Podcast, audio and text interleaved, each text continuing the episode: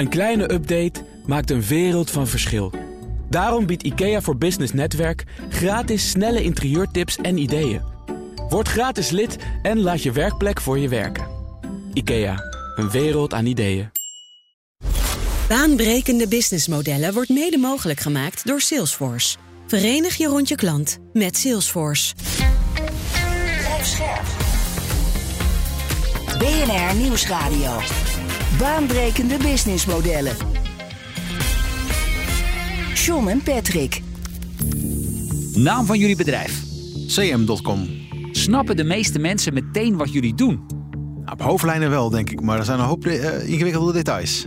Wat is de belangrijkste les die jij na bijna 25 jaar ondernemen hebt opgedaan? Dat het echte succes komt van duizend kleine dingen verbeteren in plaats van één groot goed idee. Waar zal een bedrijf tegenaan lopen dat jullie diensten wil kopiëren? Nou, een hoop slapeloze nachten. En, beste Jeroen, welk probleem lossen jullie eigenlijk op?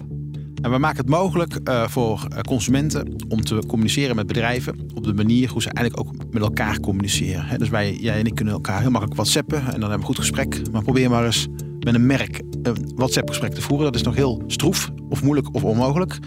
Uh, CM.com maakt daar de software en techniek voor om dat heel makkelijk en goed te maken.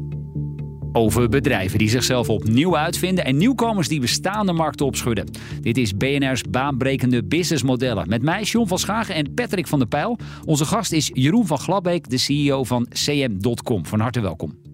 CM is de afkorting van eh, Club Message. Uh, zo begon jouw ondernemersavontuur, zo ongeveer 25 jaar geleden. En ik weet, je hebt dit verhaal vaker verteld, maar kun je toch nog even uitleggen met welk product jullie destijds begonnen? Jazeker. Ja, onze eerste product-markt combinatie, om zo te zeggen, was uh, sms'en versturen voor discotheken. En dat was echt 1999 of 2000 zo. Dat was nieuw en baanbrekend. SMS, dat moesten we nog uitleggen. Korte berichten op 99, telefoon. ik had nog geen mobiel toen. Nee, het was een beetje 50-50 toen. Ja. En mensen die het wel hadden, hadden misschien zo'n ja, zo'n prepaid telefoon een keer gekocht. En dat was nog 1 euro of 1 gulden nog, denk ik, om uh, te bellen of te sms'en. Dus uh, het was echt begintijd. Ja, en wat deed je dan precies? We gingen in de rij staan bij de discotheek. Gingen alle mensen om een 06-nummer vragen. Voor zover dat ze dat dus hadden. Uh, en dan beloofden we ze op de hoogte te houden van wat er in die discotheek te doen was. Dat gebeurde vroeger met posters en flyers. Um, en wij dachten van ja, het is misschien leuker als je vrijdagmiddag of donderdagmiddag als je zin hebt in het weekend een sms'je krijgt met wat er te doen is in je favoriete discotheek. In die tijd waren discotheken ook groot, waren er veel. Het waren de merken voor jongeren. Dat was de nummer één besteding voor jongeren was naar de discotheek gaan. Daarna kwam kleding. En Stond de IT nog? Die bestond zeker nog. Ja. ja. Want wat ik opvallend vond is uh, destijds pitsten jullie dat voor de jury van VNO-NCW en dat, dit ging helemaal niet goed hè? Nee, Nee, we waren gewoon laatste. Ja, van 69 deelnemers. Van de hoeveel? Van de 69 deelnemers die eraan meeden, waren we laatste. Ja, en dat was omdat ze zeiden ja. van... Dat was een hele professionele jury, VNO-NCW, was een Kamer van Koophandel, McKinsey. En die zei, ja, één, er zit uh, niemand op te wachten. Twee, er is geen markt voor. Uh, ja, dus nee, die vonden helemaal niks. Nee. En uh, nou, Gilbert en ik, we waren de oprichters van het bedrijf toen... Ja, wij dachten, of toen hadden we het niet eens opgericht. We, alleen maar, we wilden alleen maar meedoen aan die wedstrijd. We, waren, we studeerden bedrijfskunde of technische bedrijfskunde. Dus dacht, nou, misschien leuk om zo'n plan te maken. Maar heel slecht gescoord. En toen waren we eigenlijk onzeker erover. En toen dachten we van, nou, we durfden eigenlijk niet te vragen waarom het slecht was. Dus dachten, nou, weet je wat we gaan doen? We gaan gewoon in de praktijk proberen. En dan komen we er vanzelf achter waarom het een slecht idee is. Ja, nou, het tegendeel uh, bleek waar, want het was best succesvol. Um, en uiteindelijk is dit geëvolueerd naar een cloud-platform voor conversational commerce. Dat is een term die ik van jullie website heb geript. Ik zie het ook in jullie jaarverslag ja. uh, dat deze week is uitgekomen. Wat betekent dat precies? Ja, kijk, het, het wordt allemaal naarmate je groter wordt. Er werken nu duizend mensen. Er komen er ook allemaal slimme mensen die allemaal moeilijke woorden gebruiken. En dan moet het altijd makkelijker om het, uh, om het moeilijk uit te leggen. Maar om het simpel uit te leggen is het... Ja, dus als jij een bedrijf bent, een groot merk, je hebt miljoenen klanten. Bijvoorbeeld je bent uh, naar de Essent of de Nuon of zo'n soort bedrijf. Of de overheid of uh, merk. Al die mensen gaan jou vragen stellen. Uh, om te bellen, sms'en, e-mailen, chatten. Ja, dan moet je het ook maar net aankunnen. Nou, dat hebben we afgelopen jaar gezien. Er gingen, nou, die voorbeeld die ik noem van die elektriciteitsbedrijven. Heel veel mensen gingen daar echt vragen over stellen. Waarom rekening ineens twee keer zo hoog was bijvoorbeeld. Nou, dat kan je niet meer met mensen oplossen. Voor zover dat wel met mensen op kan lossen, heb je die software nodig om alles te beantwoorden. Nou, dat maken we. Uh, en verder heb je heel veel AI-modellen die dus begrijpen wat er in het bedrijf speelt, begrijpen wat die klant bedoelt en begrijpen waar het gesprek over gaat. En op een gegeven moment ook zelfstandig antwoorden kunnen geven namens de, ja, het klant van ons dan, het bedrijf waar wij voor werken.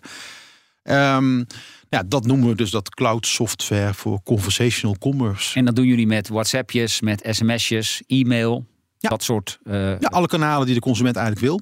En dat is ook echt wel prettig hoor. Want als jij bijvoorbeeld moet bellen naar een callcenter, wat, wat je vroeger meer zag, kost je echt tijd. Eh, je moet wachten. Eh, daar zie je ook niet echt op te wachten. En nu stuur je gewoon een WhatsAppje. Nou, stel, je krijgt binnen een kwartier een antwoord. Dan ben je eigenlijk blij. Dus als ik met een gemiddelde energieleverancier een, eh, in contact treed, middels WhatsApp bijvoorbeeld, dan is de kans heel groot dat het via jullie cloud-platform gebeurt.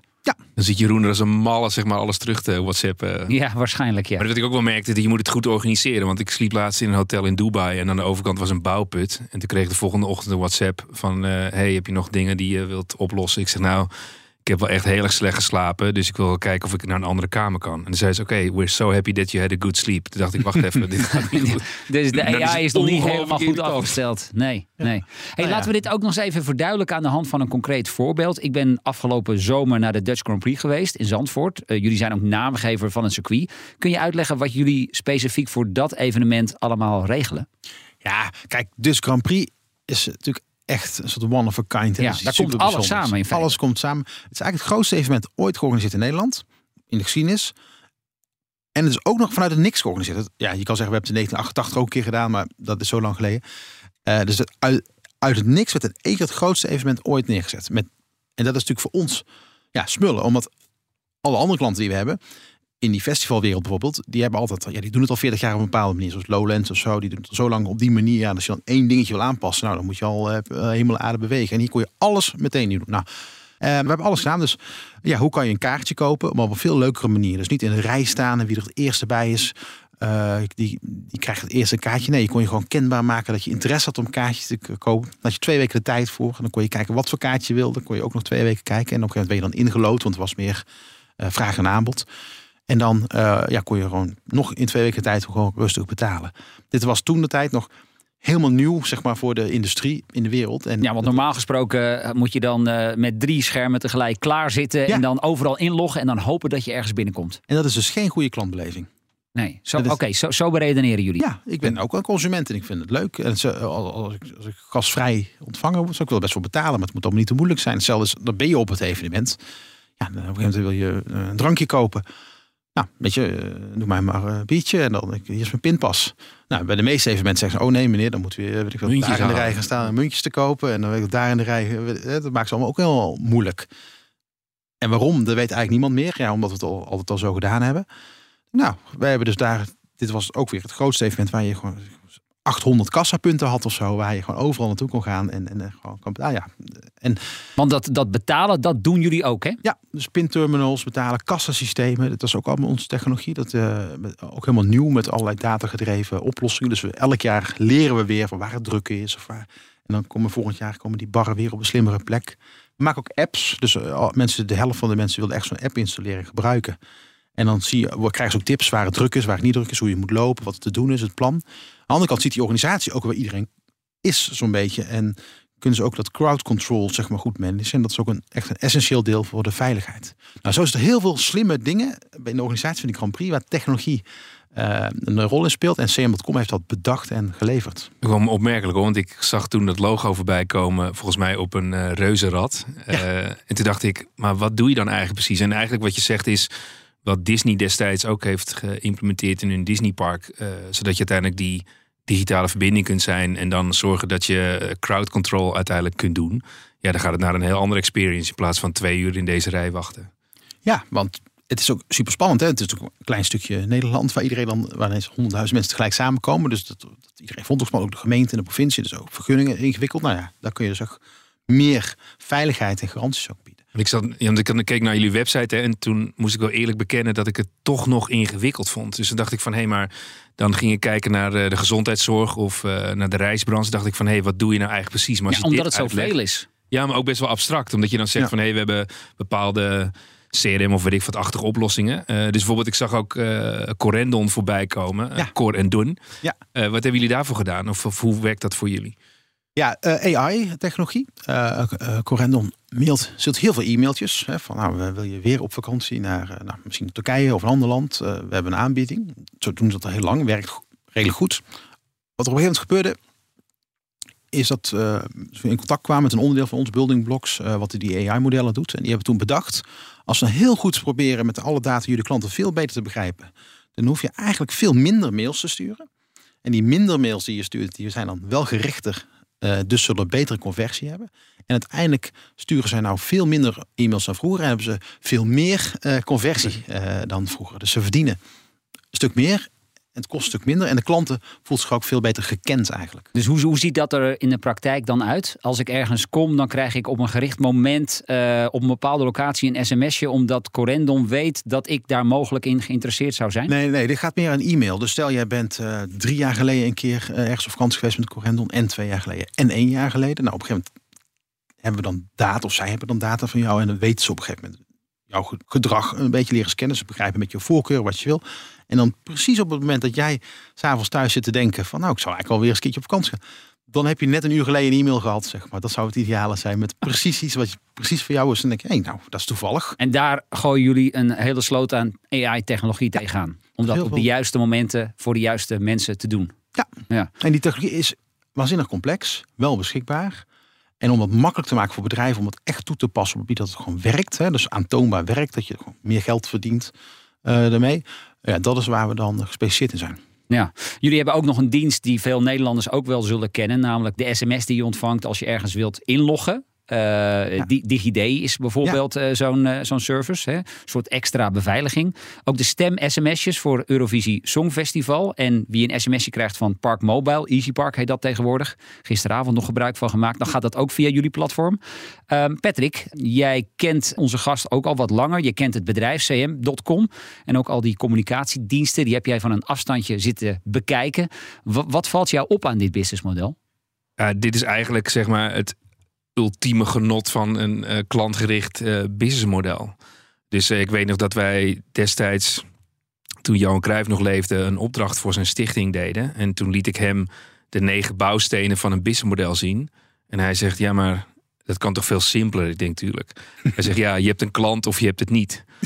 en, eh, en daar gaat dit ook over. Kijk, uiteindelijk zie je dat er... ehm, eh, wat bedoel ik daarmee is dat je die klantrelatie ehm, bij echt 9 van de 10 bedrijven of businessmodellen die we zien en bespreken, ontbreekt het aan direct klantcontact. Eh, en dan weet je dus niet wie John is, ook niet waar hij naartoe gaat of waar de, wa- wat hem beweegt. En eigenlijk wat je kunt zien is dat eh, dit een digitale toepassing is om heel effectief je klanten te kunnen bereiken. Dus eigenlijk in die ene bouwsteen klantrelatie, daar zit je dan middenin. Alleen het gaat ook weg van de bla bla bla eh, van de customer journeys die je dan allemaal in kaart brengt. En dat je allemaal gaat zeggen hoe je dit allemaal wil ontwerpen. Nee, dit gaat ook gewoon echt doen. En meteen de informatie ophalen. Dus eigenlijk gewoon ja, heel erg concreet. Met een grote motor erachter en AI-toepassing. Ja, het digitaliseren van de customer journey. Ja, ja, alleen ik viel me wel op in dat wat ik net zei is... als je dan kijkt naar de verschillende case studies... denk ik dat je zo'n Grand Prix en je vertelt dat, dat spreekt meteen aan. Alleen als je dan toch kijkt naar zo'n toepassing in een industrie... is het toch weer een beetje abstract. Ja. Eh, en dat, dat is wel ehm, jammer, want uiteindelijk denk je van... wacht eens even, eh, als je dit soort berichten hoort... met name in deze tijd, dat je conversie omhoog gaat... omdat je dit spel speelt... Ja. dan denk ik dat elk bedrijf daarvoor gaat tekenen. Ja, want hoe reken jij af met jouw klanten? Is dat een soort SaaS-oplossing met één vast bedrag per maand of is het per gebruik? Alle twee. Dus we hebben inderdaad twee businessmodellen. Vroeger, dus in de begintijd, was het echt alleen maar transactie gedreven. Hè? Dus hoe meer sms je stuurde, hoeveel, hoe meer je ons moest betalen. Ehm, dat, met Belmunt was het ook zo. We zijn ook een betaalinstelling, dus ook per betaling. eh, je per betaling. Maar toch wel, ja, een groot deel van de inkomsten is steeds meer die SaaS-inkomsten. Dus dat betekent dat we met bedrijven van tevoren een jaarbedrag afspreekt. Waarvoor ze onze software kunnen gebruiken met, met zoveel gebruikers of zoveel con- conversaties kunnen voeren. En dan heb je gewoon een soort, ja, we noemen dat annual recurring revenue. Dus ja, gewoon een jaarlijks terugkomende omzetstroom. Eh, en die software, als je die goed gebruikt en je leert je klanten steeds beter kennen, ga je dus ook steeds meer communiceren met je klanten op gerichte momenten. Die klanten gaan dan ook, wordt ook interactief, dus mensen gaan ook terug eh, sms'en, whatsappen, e-mailen of wat dan ook. Eh, en, zo is het ook al voor ons een soort vliegwiel. Hè? Want hoe, hoe meer communicatie je hebt met je klanten, hoe meer software je weer nodig hebt. Dus ja, on- ons businessmodel is wel ja, goede software en veel interactie. Ja, en nou hebben wij een eh, sponsor van dit eh, baanbrekende uh, BIS-modellenprogramma, heet Salesforce. Zie jij dat dan als concurrent? Of eh, zitten de delen van de software ook eh, bij jou als, als Salesforce? Hoe, hoe, kan ik daar, hoe kijk ik daarnaar? Ja, ik vind het op dit moment echt een partner. Hè? Dus wij gebruiken zelfs ook Salesforce voor ons als CRM-pakket. Maar ja, we hebben er wel onze eigen marketing cloud bijvoorbeeld weer aangekoppeld en onze eigen service clouds. Ja. Eh, en dat werkt lekker samen. Dus wij vinden ja, hoe je kan communiceren met consumenten, inkomend of uitgaand. We vinden onze software weer prettiger, maar we hebben een heel mooi CRM-pakket. Dus en weet je, die markt is zo groot, wereldwijd. Hè, wij zitten in 25 landen ongeveer. Het is nog niet zeg maar zo verdeeld dat je het moet winnen van je concurrenten. Zo. Je bent gewoon samen in Ja, de wereld vooruit. aan het uitleggen dat bedrijven het beter Ja. kunnen doen. eh, Hoe ze met de klanten kunnen Ja, en. Patrick, het lijkt mij ook wel een voordeel van eh, de manier waarop zij dit hebben georganiseerd. Is dat je ook echt letterlijk met je klanten kunt meegroeien. Hè? Dat is wel een fijn aspect van Ja. dit model. Ja, en ik denk ook wel dat als je ehm, dit spelletje heel goed eh, kunt, ehm, dan ga je inderdaad die kennis en die kunde opbouwen. En dan is het voor mij als klant ook heel moeilijk om weer weg te stappen. Want ik zie ook wel dat. ehm, kijk, er wordt er heel vaak over gesproken, over klantcontact en hoe je dat moet organiseren. Maar dat blijven dan toch zeg maar echt eh, papieren exercities. En er, er wordt in de bedrijven ongelooflijk veel over gesproken. Maar het wordt echt nooit gedaan. En dan denk ik van ja, maar je moet die stap zetten om het echt te kunnen en te laten zien. En dan de conversie te zien. En dan wil iedereen mee. Maar dat vraagt wel een hele operationele slag. BNR Nieuwsradio. Baanbrekende businessmodellen. Met deze keer het businessmodel van cm.com. Zometeen meer, maar nu eerst een nieuwe rubriek in dit programma. Vanaf nu duiken we namelijk elke week met een watcher in een nieuw, ongewoon, bijzonder of simpelweg baanbrekend businessmodel. Uit binnen- of buitenland. En deze eerste keer wordt afgetrapt door John Lin. Hij is China-expert en was eerder al een keer bij ons te gast. En zijn verhaal gaat over, nou ja, ik ga het niet zelf uitspreken. Ja, het bedrijf eh Pinduoduo uit China. En dat schrijf je dan als Pinduo Duo. Patrick sprak er een paar weken geleden al over. Nou, hun app is in de Verenigde Staten een enorme hit. En nog steeds. Temu is een soort van een concurrent van AliExpress. Het is een eh, shopping app. Je komt erop, er staan heel veel lage prijzen en dingen worden eigenlijk ook vanuit China geleverd. Het is nu binnen drie maanden zijn zij de nummer één app geworden in eh, Amerika, in de App Store, als de gratis app. Dus dat is super indrukwekkend. Eh, en zij zijn ook meteen gelanceerd met een gigantisch assortiment met heel veel leveranciers erachter. Ja, dan vraag je je natuurlijk af, hoe doen ze dat eigenlijk? Nou, hier komt dus het businessmodellen trucje. Dus ze hebben eigenlijk het platformspelletje een beetje gehackt. Normaal gesproken moet je klanten opbouwen en verkopers. En zij hebben eigenlijk eh, de verkoperkant al geregeld... omdat ze alle Chinese verkopers aansluiten van hun Chinese platform Pinduoduo. En dat is een ontwikkeling die natuurlijk ook impact heeft op het businessmodel van Amazon. Ja, dus voor Amazon is het heel interessant. Zij zitten eigenlijk op een Trojaanse paard. 60% van de verkopers op Amazon is Chinees van afkomst. En die Chinezen zijn de Amerikanen een beetje zat. Want Amazon kan zonder opgave van redenen eh, een verkoper gewoon verwijderen van het platform. Dus de Chinezen in China die willen graag andere verkoopkanalen hebben om minder afhankelijk te zijn van Amazon. En zoals het een Chinees e-commerce platform betaamt, zit er uiteraard ook gamification bij. Elke Chinese shopping app heeft het al. Je kan punten sparen door meer spullen te kopen, door vaker de app elke dag te openen, door bepaalde producten te kopen. En eh, allemaal met het doel zodat jij langer in die app zit en meer spullen koopt. John Lin was dat. Eh, Jeroen van Glabbeek van cm.com, eh, nog steeds hier bij ons in de studio. Deze week verscheen ook jullie jaarverslag. En ik zag daar ongeveer 1, 2, 23 stipjes op de wereldbol. Zit China daar ook bij? Zeker. Ja, een groot eh, gebied voor ons. Als we heel erg goed groot afronden, hebben we ongeveer 300 miljoen omzet. En dan komt er ongeveer 100 miljoen euro omzet uit China en omgeving. En, en ik hoor altijd van merken van bedrijven in Nederland dat het heel lastig is om daar juist voet aan, aan wal te krijgen.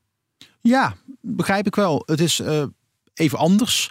Maar ja, ik heb heel veel eh, ja, respect voor de ondernemersgeest van de mensen daar. En we hebben een hele prettige samenwerking daar. We werken daar voor de grotere techbedrijven. Alibaba, Tencent, TikTok, eh, Huawei en vele andere. En we helpen die bedrijven succesvol te zijn in hun regio met communicatie. Op basis van onze infrastructuur van CM.com die, die we de 20 jaar lang al hebben opgebouwd. En voor ons werkt dat heel, heel goed. Kun je nog je eerste klant daar herinneren? Oeh, ehm, nee, dat is alweer lang geleden voor mij. Nee. Maar hoe kom je dan bijvoorbeeld binnen bij een bedrijf als Alibaba? Ja, toch voor de, via de voordeur denk ik en aanbellen. Ja? Ja, Gewoon maar uitleggen wat je doet, wie Ja. je bent. eh, en vervolgens, dit zijn onze klanten, dit is wat we oplossen. En in dat verhaal gingen ze mee. natuurlijk altijd met respect eh, voor andere mensen, aanpassen aan hun cultuur. Ik denk dat dat heel belangrijk is. Taal spreken, nou, dat doe ik dus zelf niet, maar daar heb je dan weer collega's voor die dat heel goed kunnen. Ehm, en dan eh, is het eh, toch ook wel bewijs. En het leuke is, wij hebben in Nederland of Europa, in ons westenwereld, een manier van zaken doen. Heel kort gezegd is het nou, ik doe, eh, jij zoekt iets, ik doe jou een aanbieding, dan hebben we het over de prijs, dan spreek ik iets af, dan maak ik contracten, teken jij en dan begin ik met leveren. Dat is een beetje hoe onze wereld werkt. In China is het exact het tegenovergestelde. Dus we beginnen, nou, begin maar eens met leveren. dan kijken we wel of we het wel vinden. Nou, we vinden het eigenlijk wat. Nou, doe maar eens een contract. Nou, is goed. Laten we dan eens over de prijs gaan praten. dus het hele het proces dat tegenovergesteld. En dan kan je zeggen, ja, dat is heel raar. Maar eigenlijk, het is helemaal anders. En dan praat je over een termijn van stap 1 tot, tot en met de handtekening? Ja, nou, dat kan dus echt jaren duren. Het is echt lange termijn. Het is vertrouwen. Het is uh, wat je elke dag waar moet maken. Iets anders is bijvoorbeeld wat in China in de omgeving heel anders werkt als Europa. Kijk, hier is het uh, eind van de dag. Denken mensen, nou, ik ga ongeveer eens naar huis en dan ga ik morgen wel weer verder. Dat bestaat daar niet. Als het dan niet. Ik heb wel een groot project met Xiaomi gedaan, uh, ook een uh, Chinees bedrijf. En dat was vrijdagavond. Het moest maandag klaar zijn. Het was vrijdagavond nog helemaal nergens. Bij ons begonnen mensen op kantoor in Breda al uh, zorgen te maken.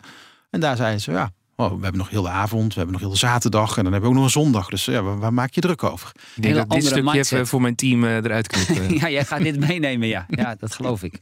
Hey, um, uh, van China weer even terug naar huis en ook meteen weer even terug in de tijd. Want je vertelde eerder al dat... Um, Jullie hebben destijds die shift gemaakt hè, naar zo'n conversational cloud platform. 25 jaar geleden gestart als Club Message.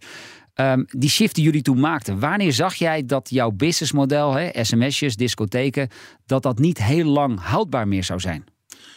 Ja, nou, het loopt altijd anders dan je denkt in het leven, inderdaad. Wat onze droom was van Gilbert en mij toen we 20 jaar waren in dit bedrijf begonnen, was eigenlijk wilden we gewoon voor discotheken werken konden we gratis binnen. We konden de manager ja, ontmoeten.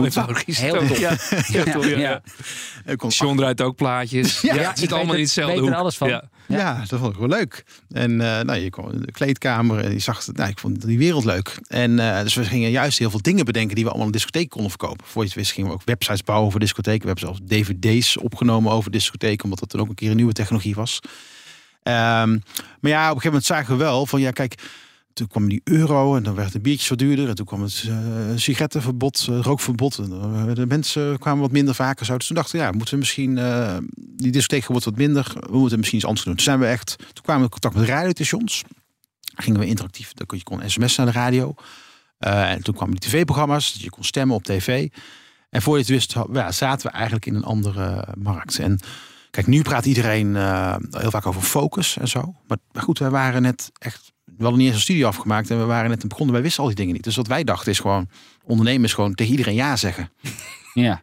Eh, ja, want eh, nee, zeker, klant, zeker als je zo jong bent, dan uh, pak je alles aan. Ja, dus we deden alles. Dus je belde iemand, ja, ook van Electrabel, elektriciteitsbedrijf in, uh, in België. Die zei van, ja, mijn zoon heeft die sms'jes uit de discotheek. Zou ik die ook kunnen sturen naar mijn medewerkers voor, of Arbo-richtlijnen?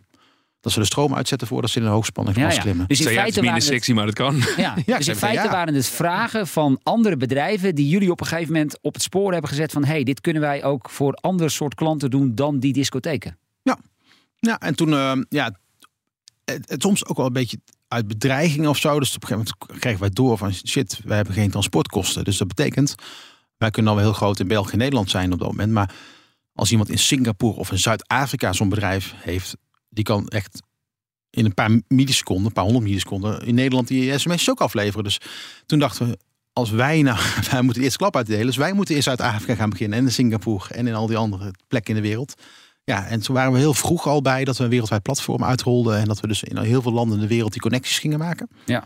Ja, toen werd het ineens een wereldwijd bedrijf. En zo, ja, het is elke keer toch wel organisch gegaan, moet ik zeggen. Ja, Patrick, want jij hebt een heel boek geschreven over business model shifts. En als ik ja, nu naar zijn verhaal luister, dan is het ook wel een kwestie van een beetje toevalligheden en net een ander bedrijf dat belt en zegt: hey, kunnen jullie dit ook voor ons?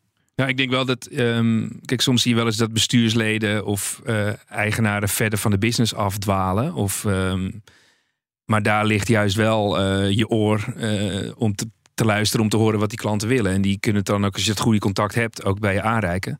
Alleen ik wel dat wat je ziet bij die shifts, hè, dus door, we hebben we vaker over gehad, door die technologieverandering zie je ook dat je business gaat veranderen, omdat je dat technologisch beter kunt ondersteunen. Daardoor is vraag en aanbod beter gematcht. Alleen destijds, bijvoorbeeld als je kijkt naar de business en je wilde die shift maken, uh, zagen bijvoorbeeld ook bij uh, Animal, um, die was dan de producent van dat soort spelletjes Maar als die de shift zou moeten maken, dan Even moet kijken, je... wat, wat voor spelletjes? Ja, dat waren van die belspelletjes. En dan kwam je s'avonds thuis van stappen. En dan had je zo'n scherm en dan zat zo'n... eh, Zo'n dame. Oh zo'n ja. dame. En die zeiden bijvoorbeeld, we hebben drie letterposities. De B, puntje en de R. Nou, wat is het middelste letter? En dat moest je dan via sms moest je dat doorgeven. Ja, en, dan iedereen wist dat je het BNR was. Eh, ja, ja, ja, ja. Ja, en dus dan moest je daar zeg maar eh, op gaan stemmen, et cetera, et cetera. En uiteindelijk in, ehm, in Nederland waren het per jaar wel 300, nee, 3 miljoen eh, die daaraan meededen. En met name tussen 2004 en 2011 was dat super populair. Alleen het punt was, dat was een hele grote inkomstenbron voor zo'n producent en daarmee ook voor een zender. Alleen er was geen alternatief. Dus als je een shift wilt maken, moet er wel een alternatief zijn. En er moet ook wel de pijn zijn dat je denkt: wacht even, dit is niet langer houdbaar. Dus dat was op dat moment wel heel erg moeilijk. Uiteindelijk ehm, werd ook die tactiek ter discussie gesteld door eh, de Fiat. Want die heeft toen invallen ook gedaan bij RTL. Omdat ze de boel wel belazerd hadden. Omdat het niet eerlijk ging wie dan uiteindelijk de winnaar was. Dus ja, uiteindelijk is dat ehm, afgelopen. Ja, Jeroen, jullie hebben nu inmiddels eh, eh, bijna duizend mensen op de payroll. Honderd van hen zijn continu bezig met AI. Omzet gegroeid naar 283 miljoen euro, las ik deze week in jullie jaarverslag. In 2020 gingen jullie naar de beurs. Het is heel hard gegaan. Waar in de organisatie voel jij de groeipijnen? Nou, het is inderdaad heel hard gegaan. Je zegt 2020 gingen we naar de beurs en toen hadden we ongeveer 300 mensen in dienst, denk ik. 100 eh, programmeurs, 100 sales en marketing mensen en 100 overige. En wij wilden echt verdubbelen naar 600. Nou, we zijn wat doorgeschoten, want nu zijn we 900.000, eh, bijna 1000 mensen. Ehm, ja, dus dan heb je natuurlijk groeipijn. Er zijn jaren geweest, vooral in die coronajaren. Toen corona begon in 2020, we gingen in februari naar de beurs. En in maart eh, ja, had je de eerste lockdowns. Ja, toen stortte onze business van onze klanten eigenlijk meteen in voor een groot deel. Je moet je voorstellen, wij sturen een sms'je voor booking.com als je om je hotel opnachten, overnachten. Ja, Ja, dat te bevestigen, keer... eh, Dat ging dan bijna naar nul, bij niks. spreken. Dus we hebben wel even, zijn we even zenuwachtig geweest. Toen dacht ik, shit, we hebben net 100 miljoen opgehaald. En die wilden we uitgeven aan groei. Moeten we dat nu wel doen. Maar toch doorgezet. Toen zijn we in die coronatijd heel hard gegroeid. Door ons businessmodel echt enorm snel aan te passen. Van oké, hier kunnen we het even niet meer verdienen. Maar hier en hier kunnen we eh, wel echt waarde toevoegen voor ja, onze waar dan bijvoorbeeld? Hebben heel veel eh, wereldwijd eh health services en gezondheidsdiensten geholpen met communicatie. Er was in één keer moest er communicatie op gang komen om afspraak te maken voor vaccineren of voor testen, uitslagen door te geven, veilig in te loggen. En dat, dat, dat ging van 0 naar 100 in een paar dagen, zeg maar. Dus daar hebben we toen wel markt opgebouwd. Nou, geïnvesteerd, gegroeid en eh, nou, nu is die corona duidelijk weer voorbij. Dus nu moet je ook weer terugschakelen met, ja, nu gaan ineens, vorig jaar zijn Evenementen. Die zijn weer verdubbeld. En vorig jaar ook al zoiets, zeg maar. Hè? Dus de, alles is weer open, alle musea, theaters, maar ook alle eh, sportevenementen. Dus heb je die business weer. Dus zo, zo schakelt het van het een naar het andere. Eh, maar heb je dan groeipijn? Ja, eh, ticketing is verdubbeld. Nou ja, dat is, dus dan moet je ook twee keer zoveel leveren. Messaging is ook enorm gegroeid. Payments, dus we zijn ook een financiële instelling, is bijna verdubbeld. Ja, dus gewoon echt servers kopen, in een rek hangen, kabels aansluiten en software erop zetten. Dat werk is wel zo moeilijk. Vooral met die chiptekorten de afgelopen jaren oh ja, natuurlijk. tuurlijk. Ja, tuurlijk. Hey, en, en in jouw eigen rol, hoe heb jij die zien veranderen? Want eh, ja, duizend mensen, je kent ze niet allemaal meer bij naam, kan ik me zo voorstellen. doe erg mijn best. Dus eh, ja, nee, kijk, eh, dat, over dat persoonlijke, met iedereen probeert te leren. Ik probeer het echt. Ik probeer echt te weten wat iedereen doet, hoe die heet, waar die mee bezig is. Ik vind het ook leuk om met iedereen te praten. Ja. Ook, eh, ja, ik rook dan zelf geen sigaretten, maar ik sta daar wel eens bij, zeg maar, op de parkeerplaatsen. Een beetje kletsen zo. En eh, ja, dat is wat te horen. Ik vind dat informele contact heel belangrijk. Eh, maar inderdaad, eh, ja, het verandert wel je rol. Ja, dus op een gegeven moment heb je ook gewoon een beursgenoteerde organisatie te besturen. Hè? Moet je aan, verant- verantwoording afleggen aan de aandeelhouders en zo. Dus er komen wel wat, wat taken bij. Patrick, ehm, als wij nu na afloop van dit gesprek nog één blik werpen op dit businessmodel en we kijken terug naar dit gesprek, wat valt jou op? Wat nemen we mee naar huis?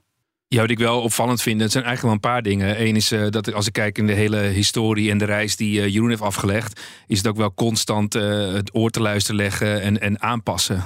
Dus ik denk ook qua ondernemers, eh, ja, dingen beetpakken en gewoon uitvoeren en doen.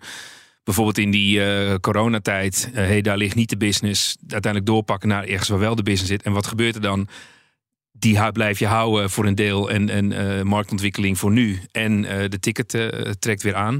Nou, ik denk dat je als dat je, je bedrijf overkomt, dan mag je wel van geluk spreken. Er zijn heel veel anderen die nu andere scenario's aan het aflopen zijn. Ja, het andere stuk vind ik echt wel de sleutel hier. Is het gewoon echt doen en het klantcontact hebben. Want als je die, informatie hebt, dan weet je ook waar je het over hebt.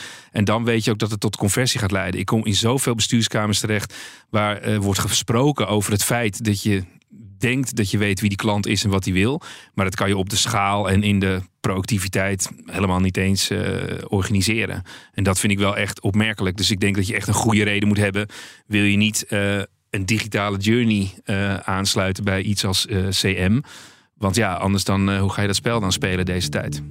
Jeroen van Glabbeek van cm.com. Dankjewel voor dit gesprek. Patrick en ik zijn er volgende week weer. En wil je voor die tijd al meer luisteren? Nou, check dan zeker ook onze andere afleveringen die je vindt op vrijwel alle bekende podcastkanalen. En vergeet je uiteraard niet te abonneren. Tot volgende week. Baanbrekende businessmodellen wordt mede mogelijk gemaakt door Salesforce. Verenig je rond je klant met Salesforce. Een kleine update maakt een wereld van verschil. Daarom biedt IKEA voor Business Netwerk gratis snelle interieurtips en ideeën. Word gratis lid en laat je werkplek voor je werken. IKEA, een wereld aan ideeën.